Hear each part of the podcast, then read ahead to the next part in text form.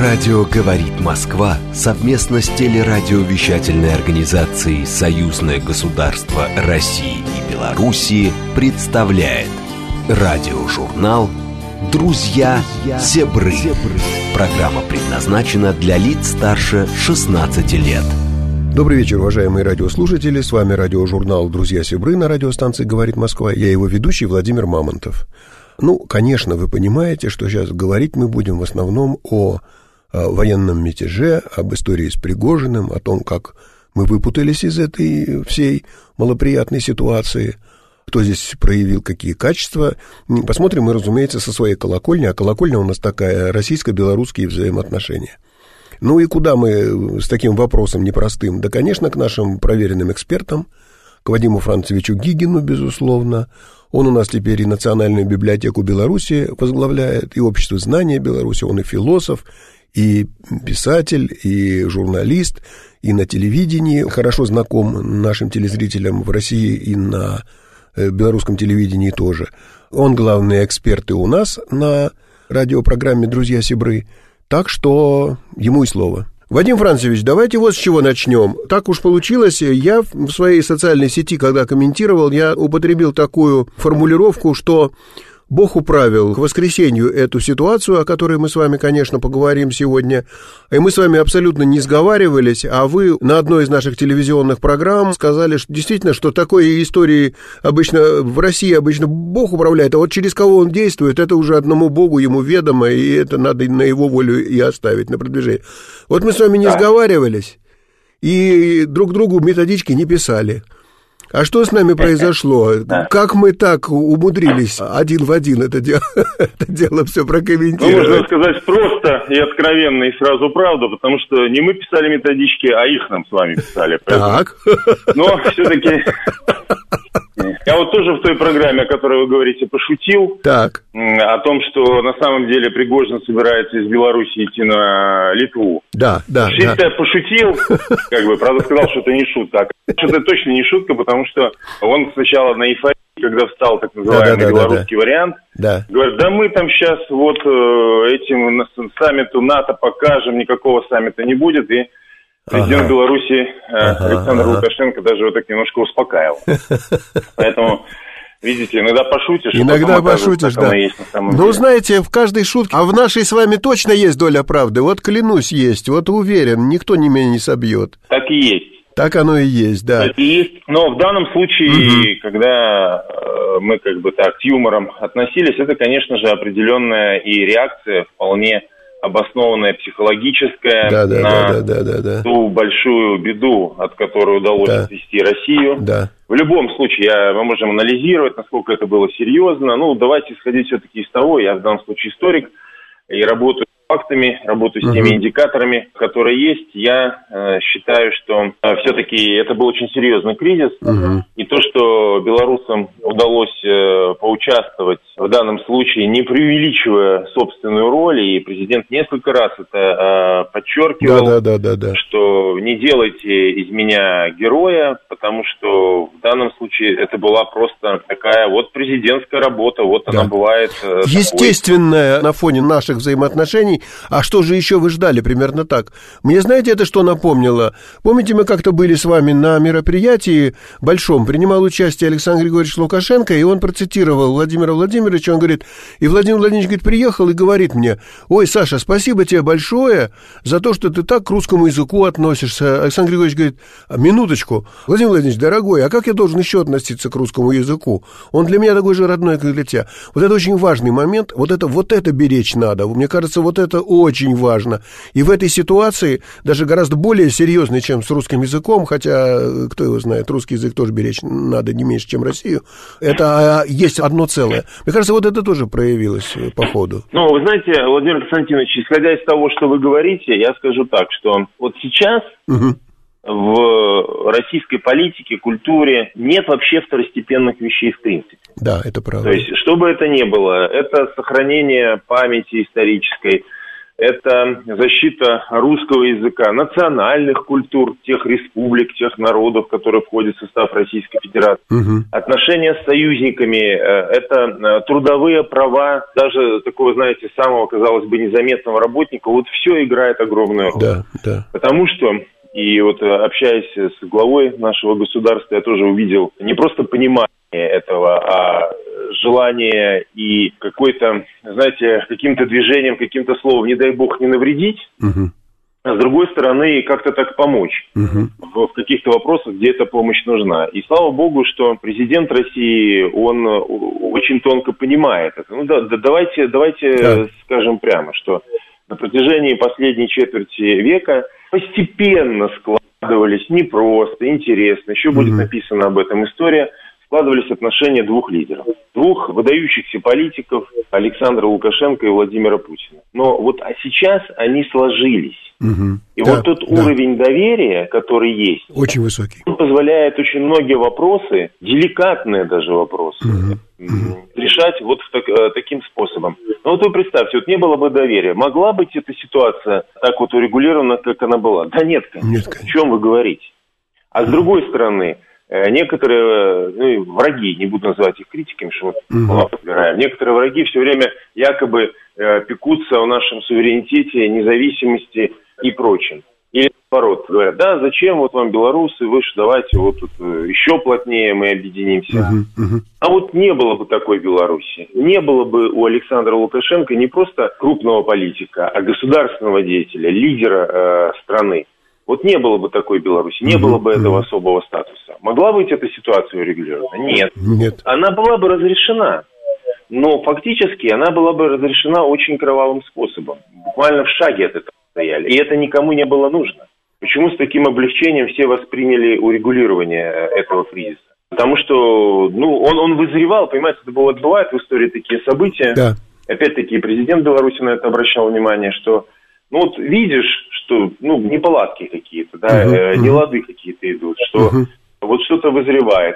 А как бы э, решение убираешь в сторону, потому что, ну, не веришь, что это может произойти. Uh-huh. Оно произошло. Да. да. И сейчас самое главное, не, и вот еще один тезис важнейший, принципиальнейший президента Беларуси, не искать там, кто здесь э, самую большую роль сыграл. Я вам скажу, кто самую большую роль сыграл. Ее сыграл русский народ, российский народ.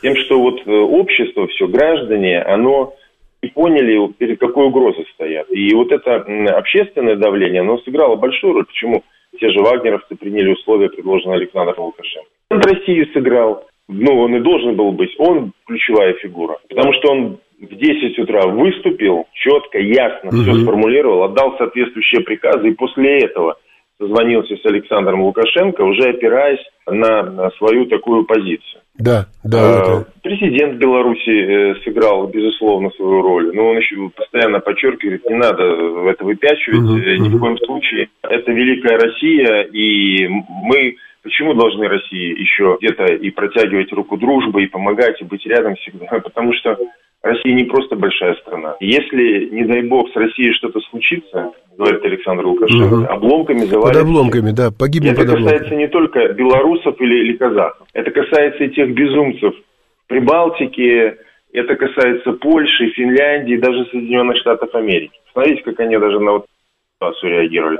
С одной стороны, радость потирали ручку, угу. а с другой стороны, испуг. А что же будет? А что же будет, да, да, да, да, вот это вот понимание... Это вам что... не Владимир Владимирович Путин, который с пониманием ко всему относится и, в общем, до последнего не принимает, как он говорит, от нас ждут, что мы будем кнопочки нажимать, но мы кнопочки нажимать не будем. Не так мы устроены, понимаете? А когда они видят других персонажей, которые ползут к Москве, я думаю, если у них остатки соображения в голове еще есть там, да, какие-то, они, да, они ровно ведут, как вы говорите, себя. Тут э, немножко так забоишься, скажем, прямо. На эти все глупости из головы вылетают и думаешь, какая же перспектива у меня, у самого, у моей, у моей стороны. Вот это да, это верно, это верно, я считаю. Да, и, э, ну, для нас еще это как бы общий такой, э, общее такое послание, а для белорусов эти ситуации по-другому выглядят. Мы с э, русскими братья. Да.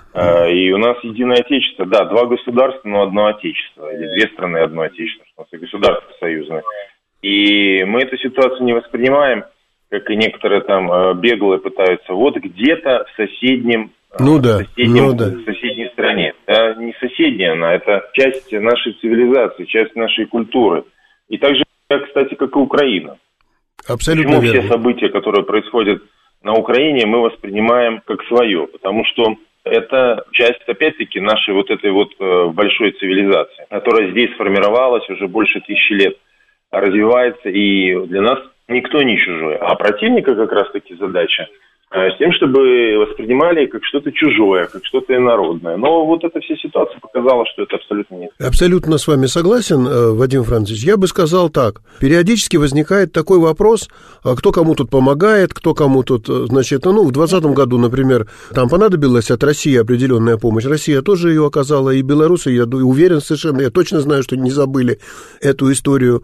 И тут нам помощь понадобилась, и помощь пришла. Вот и эта история того, как мы умудряемся этот климат сохранять, вот эти отношения сложные сохранять, да, вот это главный урок, мне кажется. И наши соседи, и те, кто вокруг, и кто хорошо к нам относится или плохо относится, они должны посмотреть и сделать выводы, мне кажется. Потому что вот этот, это очень да. сложная история, да. сложная, сложно это поддерживать. Это надо, чтобы и на человеческом уровне это было, и на экономическом, и на военном, и так далее, и так далее. Но сколько плюсов у вас? Вы суверенны, вы ведете ту жизнь и ту политику, которая вам нужна, как государством, как стране, как людям и так далее. Но сколько плюсов? Посмотрите, ну, ну что толку вы отдадитесь, э, как, э, значит, холопы кому-то? И будете им служить, как бы они ни назывались, Европа, Америка, пан, значит, или господин, или сагиб. Зачем вам это надо? Вот такой посыл, мне кажется, тоже есть. И да. не будет, ведь если взять из истории, белорусский да. народ э, никогда не смирялся, пытались, да и любой народ не смирится да. так сделать ну, скажем, вот наша шляхта, ну, наша, да, она наша, да. была когда-то нашей, да. в свое время в 16-17 веке именно так и поступила. Угу. То, что Гоголь описал э, вот в Тарасе Бульбе, когда тот речь произносит, что целует чобот не то, э, чужого короля, да ладно бы короля, а просто польского магната. Ага. Вот когда-то так сделали, но народ-то не смирился. Не смирился, Народ-то да, боролся да, да, против да. этого и показал свои лучшие качества. И вот этот образ, опять очень странный, который рисует своих идеологических конструкциях наши противники, э, э, представляя померковность белорусского народа, то есть это выдержка некая, да, э, уважение спокойствие, другим, уважение, да, да, представить да, как вот такое послушание, дескать, ну такой народ, вот чуть ли не холопский. Это угу. враги Беларуси, так говорят. Я они считаю, себя так, называют да. националистами. Они никакие не националисты. Белорусы в своей истории много раз показывали, что мы готовы бороться за свою землю. Но что касается русских, угу. мы не считаем, что против них надо как-то бороться или оттуда исходит для нас какая-то угроза. Да. Нас и в истории пытались растягивать там по разным коалициям, по разным углам, специально стравливать. Я вот э, припоминаю, допустим, с какой радостью Егелоны польские писали угу. римскому папе и германскому императору, что в начале 16 века добились того, как э, вот было в письме одного из них, Сигизмунда, написано – схизматы бьются с, с. То есть схизматами ага, да, они да, называли да, православными. Да, да, да. И да, ровно так же и сейчас они потирают руки, э, когда украинский Иван стреляет в русского в русского, Степана да, да, да, или наоборот, да, да, да и это горе, конечно. С одной стороны, да. мы здесь желаем, и, кстати, вот хочу сейчас подчеркнуть эту мысль, да. А, мы, с одной стороны, мы желаем победы России, а с другой стороны, все-таки, но одно другого не исключает, мы желаем скорейшего наступления мира, но мира Конечно. гарантированного и твердого. Что Конечно. еще эта позиция угу. показала? Может быть, кто-то не заметил, принципиальнейший документ вышел из Совета Безопасности Беларуси. Вот просто его надо перечитать. Угу. Я, честно говоря, впервые на таком уровне вижу такие формулировки, что мы полностью разделяем все цели специальной военной операции. Мы прекрасно понимаем, с каким фашистским режимом ведет борьбу Россия. Мы желаем победы. Это Совет Безопасности Беларуси заявил на официальном да, уровне. Да, да, когда да, да. Я хотел тот вас период, когда это. вроде бы как наступила некая слабость э, российского внутриполитического поля, это выступление Вагнера. Вместе, как и э, то, что президент Беларуси готов был поднять бригаду специального назначения и перебросить ее к Москве, и то, что он переговаривался и с Пригожиным, да. э, и сыграл роль в этой ситуации, вот это все вместе надо рассматривать и делать выводы, с одной стороны, к чему призывает президент Беларуси, почему такая ситуация оказалась возможной, и как сделать, чтобы этого не было дальше. Да, да. И мы видим вот уже российского руководства, что это делается, а с другой стороны, все-таки ценить ту силу, которая была проявлена и российским э, государством, и нашим общим союзным государством. Во-первых, я с вами согласен, это раз. Во-вторых, я бы вот что еще сказал. Александр Григорьевич Лукашенко в своей излюбленной манере, такой откровенной и простой такой манере, очень подробным образом вскрыл и рассказал, как шли переговоры, какие обстоятельства там были, кто при этом присутствовал, кто при этом говорил. Это рождает ощущение подлинности, заинтересованности, настоящей, такой правды, которую совершенно не надо скрывать, которая вот, вот она и есть, есть такой подлинник, который э, очень ценится и вами, историками, и нами, журналистами, которые не чужды истории, и, ну, мы с вами и журналисты, и историки отчасти, кто в большей, кто в меньшей. Вот это свидетельство, когда ты можешь так об этом рассказать, и когда тебя читают и слушают, э, в общем, с огромным вниманием и в России, и в Беларуси, и за пределами, и это производит серьезное, большое, важное, важное впечатление. И то, как он аккуратно это говорит, он все говорит, не надо меня считать посредником, а как я должен еще был отнестись? Я же такой же, как вы. Для меня такая же это опасность и такая же боль, и, и я должен принять в этом участие просто потому, что другого вида существования, как политика и для и человека, и вообще я не вижу. Я так перевожу как бы на э, более сложный язык то, что сказал Александр Григорьевич, абсолютно просто. Я не посредник, а я участник этой всей истории. Мне кажется, это тоже очень ну, важно, это надо заметить нам нам с вами, журналистам, да. правы э, в этом. И я знаю, вот беседуя с президентом, ага. это искренний человек, и вы это подтвердите. Да, это правда. Когда да, вот в России да, иногда да. выходит, ну, он привык, что есть критический материал, угу, и нормально угу. к этому относится. Но когда, знаете, вот э, я вижу, как его задевает, когда в России вдруг начинают либо подозревать какие-то несуществующие существующие амбиции угу. у него, либо с другой стороны, наоборот, в том, что он там готовится куда-то уйти назад. Угу. Уверяю вас, уже есть этому доказательство. Ну, да, Многие да. из этих публикаций напрямую либо косвенно сфабрикованы врагами нашего общего, общего отечества, общего отечества врагами да. и Беларуси, и России. И, да. ну, с другой стороны, вот я вижу по реакции россиян, угу. политиков, личный президент России, они уже научились то, что называется, фильтровать эту да, информацию. Да. И когда сейчас даже на этой, на вот этом кризисе и наступила новая стадия, активно пытаются вбить клин, между нашими и лидерами, и нашими народами. Они неудержимо не будут это делать, да. да не это получится. видно, не получится. не получится у них ничего. Да, абсолютно. Я думаю, знаете, вот все критики, я не буду сейчас громко в эфире фамилии разные называть, все критики, в том числе и наши с вами, которые чуть мы где-нибудь повидаемся, значит, уже пишут, а вот они я должен сказать следующее. Вот они сейчас, мне кажется, должны на какое-то время засунуть э, свои языки. Я это уже сказал в комментарии э, телеканалу «Белрос», засунуть в известное место свои языки и подумать над тем, а как они теперь будут э, хоть как-то, если они хотят хоть как-то быть услышанными, что они должны? Продолжать мести ту ахинею, которую они метут? Или все-таки подумать и посмотреть на тот... А ведь ясно совершенно, как теперь белорусы, как теперь россияне относятся к нашему союзу относятся к союзному государству. Я вот не представляю, что будут говорить люди, которые вот на моей памяти, на нашей с вами памяти, с утра до вечера мели о том, да что это за союзное государство, да что-то ерунда какая-то, а э, кому оно нужно, какие-то программы пишут, какой-то ерундой. Понимаете, в мирное время можно программы писать и даже немножечко ерундой позаниматься, чуток совсем, хотя, может, и не стоило бы, ну, бывает всякое, да?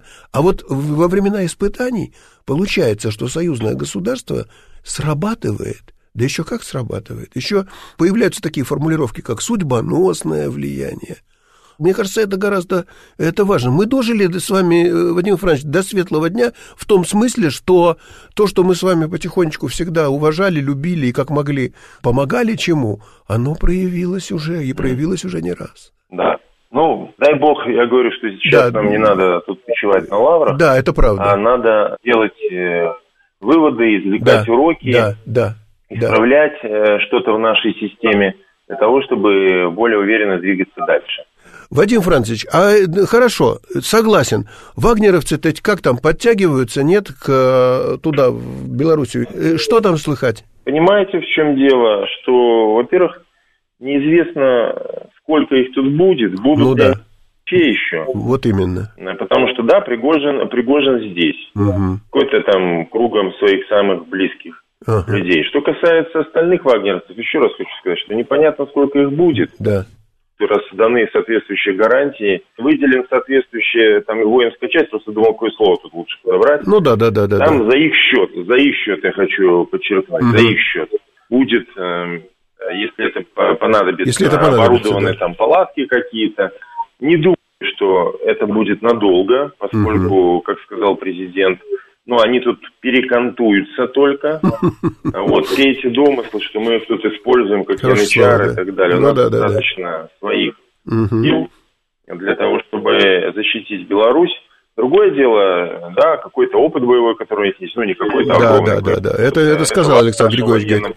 Ничего, ничего, да. министр обороны, угу, угу. вот, они готовы обменяться. Я знаю, что сейчас эта работа идет, угу. и она и раньше шла, и вот э, мы видели это, когда и на Донбасс ездили, то есть белорусы ага. очень внимательно следят за тем, что происходит. Ну, правильно, Поэтому, эти угрозы общие, да. Я бы так сказал, не надо тут спешить с выводами, угу. те необходимые заявления сделали, как оно будет, э, посмотрим. Но многие из оценок о том, что тут на Беларуси 10-тысячный корпус Вагнера будет развернут, что значит это будет теперь белорусская компания, я вас уверяю, вы скоро убедитесь, это Угу. Люди сильно забегают вперед и преувеличивают то, чего и нет на самом деле. Вадим Францевич, хорошо. Вообще, мы с вами как живем? Мы живем с вами, смотрим за реальностью, потом ее комментируем, а не наоборот. Мы не, мы не пытаемся конструировать, да. конструировать какую-то выгодную нам реальность, а потом, значит, разочаровываться или очаровываться достигнутыми результатами. Вот так мы и будем и дальше двигаться. И в радиожурнале, друзья, Себры, э, да, и в наших с вами э, дальнейших э, всяких действиях, медийных и не только. Вадим Францович, спасибо вам большое Хорошо. за комментарий. Всего вам, вам доброго. Давайте увидимся в Москве или Минске, до посмотрим. До скорой, до скорой встречи. Да, Всего доброго. Ну, вот такой самый глубокий философский итог нашей беседы с Вадимом Францовичем Гигиным, философом, библиотекарем высокого полета и э, председателем общества знаний, журналистом, экспертом нашим. Ну, коротко он может быть сформулирован любимой моей на самом деле фразой э, «поживем, увидим». Но сейчас мы поживем и услышим, на самом деле. На радио «Говорит Москва» сейчас будут новости, а потом радиожурнал «Друзья Сибры» к вам вернется. Радио «Говорит Москва» совместно с телерадиовещательной организацией «Союзное государство России и Белоруссии» представляет радиожурнал «Друзья Себры». Уважаемые радиослушатели, с вами радиожурнал «Друзья Сибры» и я его ведущий Владимир Мамонтов – и что я вам хочу сказать, что есть такой жанр, вы без меня это знаете, есть такой жанр аудиокнига. Это вот когда человек не хочет перелистывать страницы или там электрокнижку тыкать кнопочки пальцем, да, а он э, просто сидит расслабленно или машину ведет или... и слушает некую книженцию. У нас прямо специальный формат такой неожиданно появился. Я просто прочитал одну заметку хорошо вам известного Алексея Дзерманта, политолога белорусского, она посвящена э, вот сиюминутным, в общем, вещам, с одной стороны, и глубоким философским по этому поводу выводам, с другой. А прочитать-то я прочитал, потом позвонил Алексею и говорю, Алексей Валерьевич, а что, если вы возьмете, да вот эту заметочку, эту самую, возьмете и прочитаете с выражением для нас, для радиожурнала, и мы посмотрим, что получится и как у нас это привьется. И что вы думаете? Алексей Валерьевич записал нам эту заметку. Она актуальная, она важная, на мой взгляд. Э, эта аудиокнига, конечно, очень короткая. Там всего, всего две минуты получилось или что-то вроде этого. Но, по-моему, почему я его об этом попросил? Да потому что мне показались его размышления важными и глубокими. О гордыне и ревности. В обращении Александра Лукашенко я обратил внимание на один важный, как мне кажется, фрагмент. Президент сказал, что у него не было никаких амбиций во время купирования мятежа, но он видит проявление ревности и попытки столкнуть его с Владимиром Путиным. Да, Лукашенко лидер не только национального, но и союзного масштаба. Поэтому он авторитет во всем нашем Отечестве. Но у него нет амбиций стать президентом России. Это невозможно. Также у белорусов не должно быть гордыни по поводу помощи России в судьбоносный момент. Мы помогали искренне, зная, что это касается и нас, наших жизней. Но роль белорусов в разрешении кризиса должна, на мой взгляд, еще больше обратить на них внимание в России. Оказывается, это важнейший фактор не только внешней, но и внутренней политики державы. А белорусы без гордыни и чванства должны помогать России быть сверхдержавой, строить вместе с ней и другими странами единый союз, активно участвовать в разрешении концептуальных проблем, в том числе украинской. Белорусский подход по Украине, чтобы победить в этой войне, нужно привлечь на свою сторону украинцев, украинский народ.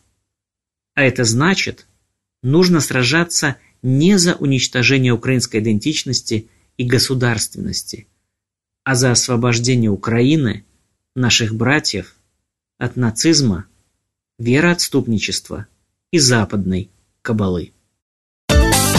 Белорусские новины.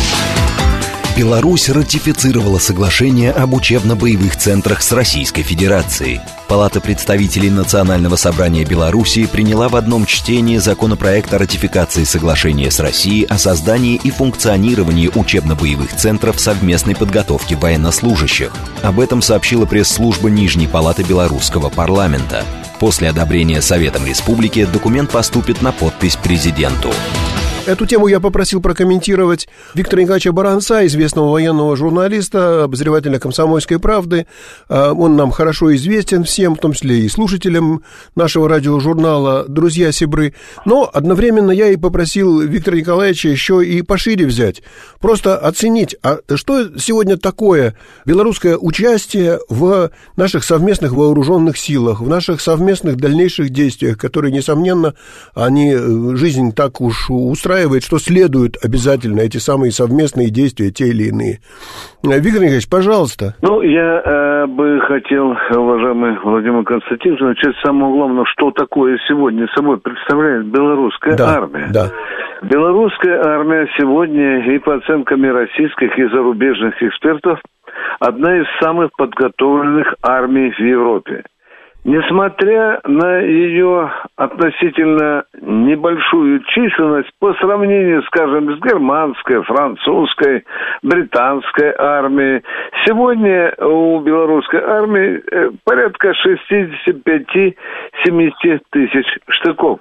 Но посмотрите, из чего она состоит. Это достаточно внушительная военная сила, с которой нельзя не считаться. Это три авиабригады, две радиотехнические бригады, это четыре зенитно-ракетных бригады, это три зенитных полка, четыре механизированных бригады, три артиллерийские бригады, одна десантно-штурмовая бригада. Ну, вы знаете, я уже устал перечислять, потому что список состава белорусской армии очень большой. Это раз. Во-вторых, белорусская армия, она не существует самостоятельно на Европейском театре военных действий.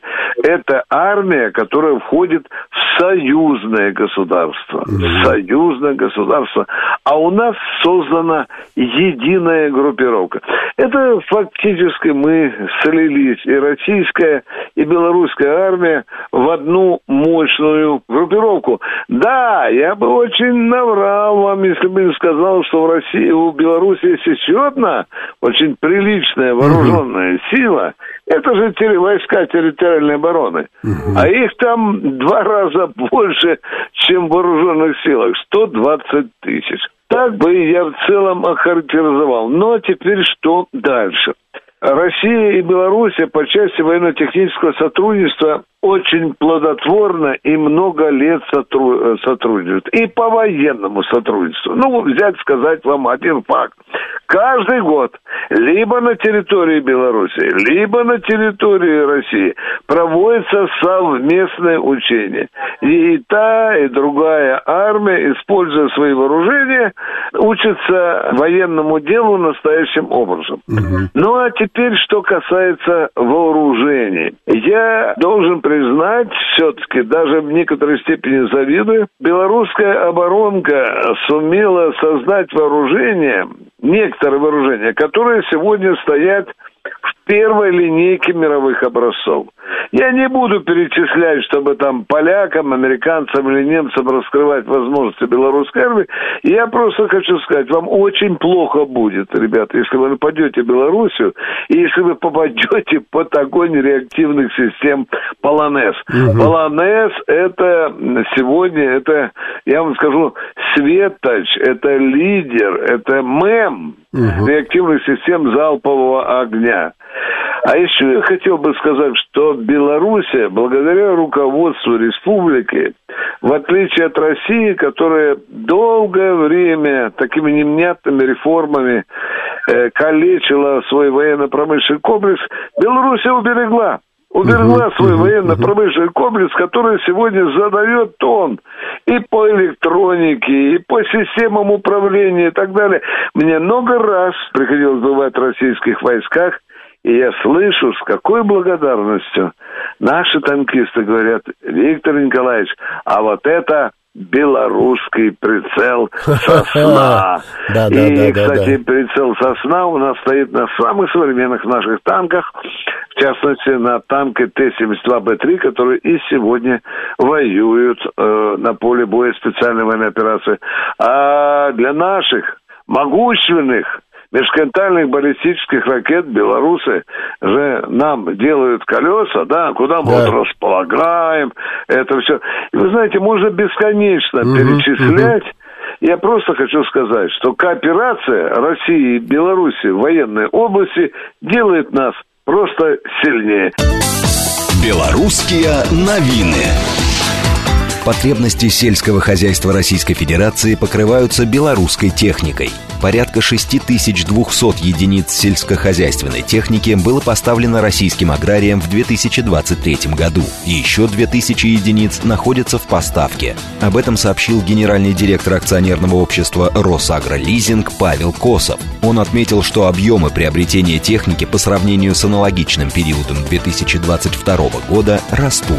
Ну, эту новость мы попросили прокомментировать редактора отдела творческих проектов газеты «Семь дней» холдинга «Белта» Елену Николаевну Иловик, хорошо известную нашим радиослушателям. Она у нас держатель и хозяйка российско-белорусской кухни, но об этом чуть позже, и к этому мы перейдем чуть позже. А пока, она уж так по традиции, у нас комментирует все, что связано с хлебушком, с пропитанием нашим, с нашей простой, но такой важной жизнью – Елена Николаевна, ну так э, что там как? Э, давайте вы от роли домохозяйки плавно к роли э, аналитика-экономиста переходите, а мы вас послушаем, послушаем. Я признаю, что небольшой специалист в области сельскохозяйственной техники, однако, однако, вот именно. в этом году мне вот почему-то захотелось побывать на нашей традиционной выставке Белагра, потому как много очень о ней слышала. Она такая широкая, масштабная, масштабная, угу. где представлены были образцы, э, это там не только сельхозтехники, и перерабатывающей промышленности, и техники для пищевой промышленности. И что я вам скажу? Выставка, конечно, поразила своим масштабом. И были там компании, и, кстати, из Беларуси, России, Китая, и Италии, Германии, Турции, Вьетнама. И были официальные делегации из Африки приехали, из Монголии, Сирии. В общем, все это было так солидно представлено, и я многие экспонаты так всерьез рассматривала, ага. потому что было очень интересно, огромные, яркие. Вот, к примеру, наш знаменитый Гомсельмаш представил угу. э, разные модели зерноуборочных машин. И, насколько я поняла, стоял там флагман производства, новый комбайн GS2124. Угу, Чем угу. интересен вот этот наш э, новый комбайн? Он такой красный, яркий, желтыми буквами написано, угу. Полесье на нем. Он, его, его называют еще таким супер комбайном. Угу. И внутри, конечно, это сделано как в кабине пилота находится. Там сразу три планшета, таких монитора. Рассказали нам очень интересную такую вещь, что это флагман наш производства системой точного земледелия. И эта система, что очень важно и приятно было услышать, была разработана совместно с россиянами, с российской угу. компанией. Угу. Я, конечно, далека вот от понимания такой вот системы угу. точного земледелия, что угу. это такое. Но специалисты вот на выставке нам объяснили, так. что это такой вот своеобразный мониторинг урожайности этой ага. системы. Она там отслеживает сорта, она отслеживает влажность, допустим, она может сравнивать сорта для решения э, о том, покупать на следующий год или нет, насколько ага. они подходят, представляете, угу. для нашей земли. Угу. Угу. Проводит какие-то там независимые полевые испытания. То есть это такой, ну не просто вот комбайн, как мы привыкли, да, что да, там два-три да, действия, да. а это уже чуть ли не такая вот, ну, научная лаборатория. лаборатория. Да, лаборатория передвижная. Я, знаете, пока вы рассказываете, у меня из головы не идет старый добрый, веселый а, анекдот о том, что комбайн попахал, попахал, потом сделал три выстрела, значит, после которых в мире и, изменилась геополитическая обстановка, замахал крыльями и улетел. Вот, конечно, это не, это не то, к счастью. Конечно, вот эти высочайшие технологии, когда проникают в такие мирные, э, на нашу кухню, грубо говоря, на, на, на наше земледелие, так приятно становится. Как вы говорите, три монитора у комбайн, комбайн. Когда Горбачев был комбайнером, у него было три монитора? Да нифига у него не было. И вот потому, что он не был мудрым комбайнером. Вот поэтому он и, э, и значит, и делов наворочил. Он и комбайнер. Комбайн-то у него был хороший, но вот он, э, страны посложнее будут, устройство и мировое. Тут мы с вами не можем не коснуться. Раз уж у нас э, производство, значит, раз у нас сельхозтехника, то не можем мы не коснуться того удивительного, удивительно точно, удивительно яркого, народного и определение, которое дал всей сложившейся обстановке в эти минувшие выходные дни и на, накануне их народ. Э, роль Александра Григорьевича очень хорошо была очерчена, сказали, картофельный спас. Значит, разные всякие эти, в общем, э, э, это вам не комбайн. Это вам не простой да, комбайн да, да, Горбачева. Да. Это, ну, это сложная появилось история, вот это вот да. название, но вот кто автор, интересно. Да, вот кто, кто автор. Вот Молодец, вот кто первый, кто да. первый подметил. Так хорошо ведь на самом деле. Интересно. Да. Интересно. Узнать бы. Да, интересно бы узнать, не знаю. Э, но что хорошо, мне кажется, в этом есть уважение, в этом есть ирония какая-то легкая, такая добрая, добрая, хорошая ирония, добрая благодарность есть, безусловно, понимание роли, понимание вот, и в этом есть такая, знаете, вот подлинность и натуральность оценки, когда это не вымучили какие-то пиарщики, а если это даже и пиарщики, то они, они что-то глубоко понимают, они какие-то э, пиарщики нового поколения, не поверхностные, это вам не пропагандисты, значит, а выкованные где-то в недрах там, значит, а, каких-то электронных контор, тех или иных, а это очень точная, очень интересная такая штуковина. Согласитесь ли вы со мной? В целом, прокомментируйте, пожалуйста, как в Белоруссии к этому всему отнеслись, не обязательно на высоких этажах власти, а вот, может быть, просто э, где-то среди журналистов, среди ваших коллег, среди простых людей, соседей, в конце концов, ваших. Как они за этим всем следили? Что это было? Ну, конечно, мы были в таком напряжении. Угу. Мы следили буквально вот, ну, мониторили каждый час, каждую минуту, что угу. происходит, как. Мы прекрасно понимали, что если сейчас случится что-то непоправимое в России, угу. то это напрямую коснется угу. и нас. Угу. И, кстати, об этом Александр Григорьевич Лукашенко э, тоже потом сказал, Он сказал в разговоре да, да. с э, военными Если, говорит, Россия расколется, мы же под обломками, говорит, там все погибнем, под обломками распада России. Это очень точное, кстати, выражение, очень, очень да, точная формулировка. Да, да, да. Э, поэтому и мы помним еще давнюю историю с Вагнером, да? Да. Было Когда, дело, да, да, да, да. Да, да, да. Вот у нас, да, произошло там задержание бойцов, да, потом их, конечно, угу. отпустили, да. Угу. Но вот как вот история циклична? Кто да, мог тогда подумать, да, что пройдут конечно пройдет не так много времени, и Вагнер уже как бы сам добровольно сюда вернется к нам в Беларусь, как бы вот под такую вот э, защиту, что называется, да. Угу. И, и здесь э, чувства были такие, ну, э, как бы амбивалентные. С одной стороны, мы понимали, да, что да. то, что вот во время СВО происходят такие события, конечно, это не укрепляет российские позиции, а ослабляет, если не сказать еще хуже. Угу. А с другой стороны, тоже это люди с фронта, люди, которые проливали э, кровь, люди конечно, э, сильные, конечно, конечно. Э, отважные, смелые, и это тоже не может как бы не вызывать уважения. Поэтому и мы были вот в растерянности, вот пока этот угу. конфликт не разрешился. И конечно, это очень здорово, что Александр Григорьевич проявил ну, такую проявил, политическую молодец, мудрость, молодец. зрелость, и, и мы очень вот гордились тем, что вот это вот вот такая наш, штука, да, такой, да, да, да, да, наш такой президент. Да, да. А почему нет? И правильно делали. Вы знаете, я лично, знаете, что сделал, когда в воскресенье? Я лично отварил картошечки, по вашему рецепту, как вы всегда учили, да, отварил картошечки. У меня стоит пятилитровая бутыль. Добрые белорусские сябры мне на 70-летие подарили пятилитровую бутыль пущаночки. Вот я ее откубрил, она у меня стояла закрытая по сей день, значит, налил рюмочку, картошечки, огурчик порезал, значит, да за здоровье тех, кто, в общем, вывел снова из сложной ситуации России, махнул. Скрывать не буду. Это у меня такой переход на нашу с вами тему кухни. А почему бы и нет? А почему бы и нет? Честь картофельного спаса, но вы сами понимаете, я что-то готовила, другой меня просто не поняли. Ну, Поэтому я считаю, что нужно поддержать этот тренд э, и закрепить.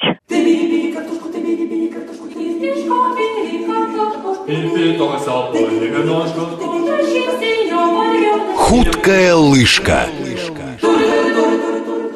Елена Николаевна, вы сказали, что из картошки будет что-то. Что же будет из картошки? Неужели драники? Неужели что вы придумали? Что вот там вы изобрели? Знаете, я не буду оригинально. Так. И я предложу сделать драники, но я Ой, зато предложу хорошо. сделать драники оригинальные. Оригинальные, ага. Ну-ка, ну-ка, давайте. Называются они «С пылу с жару». Угу. Их нужно подавать горячими, Понятно. как и новости вот наши.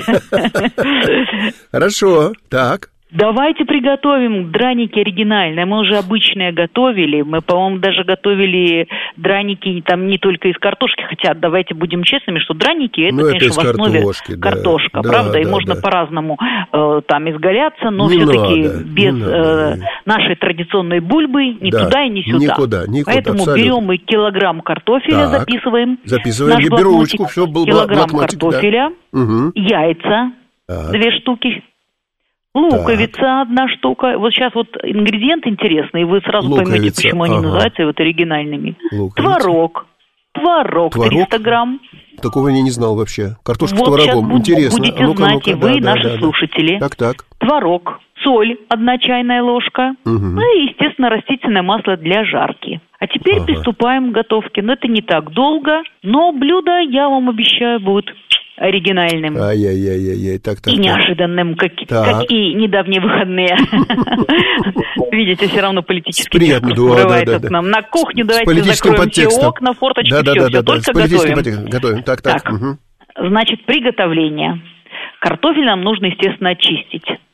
У нас ага. был килограмм, ну сколько там этих очисток? Кто ну, как да. чистит, где-то грамм 700 остается. Добавляем одну луковицу, угу. А дальше уже э, измельчаем картофель с луком. Угу. Здесь кто-то это делает при помощи блендера, угу. а кто-то на самой мелкой терке. Понятно. Ну, естественно, сами понимаете, луковица и терка это угу. будет просто ну, вот да, плач да, нескончаемый. Да, да, да, Поэтому да, да. лучше всего, конечно, угу. иметь под рукой блендер и сделать это за буквально ага. какую-то минуту. Ага, ага. Все измельчили. Дальше нам вот, правда, здесь понадобится марля чтобы лишний сок э, стек. Вышел. Угу, да, да, Это, да, конечно, да. зависит, да, насколько его там много от того, какой, какая у нас картошка, да, более да, сочная, да. менее сочная. Угу, угу. Вот, но э, нам сок не понадобится, этот лишний. А дальше мы берем всю эту картофельную массу, кладем в глубокую миску и добавляем 300 грамм творога. Ну, процент разный. Ну, можно угу. в идеале взять 9% и никогда не ошибетесь. 9% понятно, творог. Понятно, понятно. Добавляем чайную ложку соли. Если кто-то любит специи, он может добавить по желанию. Угу. Все что угодно сюда, да. Кто, у кого какие любимые специи. Я ничего не добавляю, ага. чтобы они не перебивали. Ну да, вот, самый вкус, вкус естественный, да, да. Вот я люблю тоже картошки так, да, да, да. И, и творога. Угу. Дальше Берем сковородку, наливаем туда растительное масло, естественно, разогреваем, угу. а дальше все проще простого. Как оладушки. Ложкой кладем тесто, угу. формируем драники и жарить надо на среднем огне угу. до золотистого цвета угу. с одной стороны и с другой стороны. Ну а дальше уже, как я вам сказала, подаем драники э, с пылу жару к столу. Правильно, с пылу жару. Вот и блюдо готово. Кстати, ну, попробуйте, вкус очень необычный, оригинальный. Да, да. Драники с, с творогом, ну, творогом, это необычный да. рецепт. Необычный, и необычный. Мне понравилось, я попробовала. Ну, замечательно. Замечательно. Поэтому и вам советую. И нам советуем, да. Вот у нас э, поводов много есть, и, и драники нам с пылу с жару пригодятся, и картофельный спас мы вспомнили, и что хотите, тут можно вспоминать. Когда все более-менее хорошо заканчивается, хотя бы в, в промежуточном итоге, тогда и настроение какое-то совсем другое. И я очень рад, Елена Николаевна, что вы это поддержали, такое, такое настроение на нашем радиожурнале «Друзья Сибры». Ну что, смачно есть и Вы научили меня по-белорусски? Приятного аппетита! Спасибо вам большое. До новых встреч. Всего самого наилучшего. С удовольствием. До свидания. С удовольствием. Вот так вот на этих «до свидания», с удовольствием. Всего вам доброго. Мы, собственно говоря, радиожурналом «Друзья Сибры» и я, ведущий этого радиожурнала Владимир Мамонтов, попрощаемся не только с Еленой Николаевной, но и с вами, уважаемые радиослушатели, с тем, чтобы вы в следующий раз, в следующую субботу опять сели к своим приемникам или оказались у своих приемников, как хотите, и послушали бы нас в очередной раз. Радиожурнал «Друзья Сибры» будет продолжать свою работу и дальше. До свидания.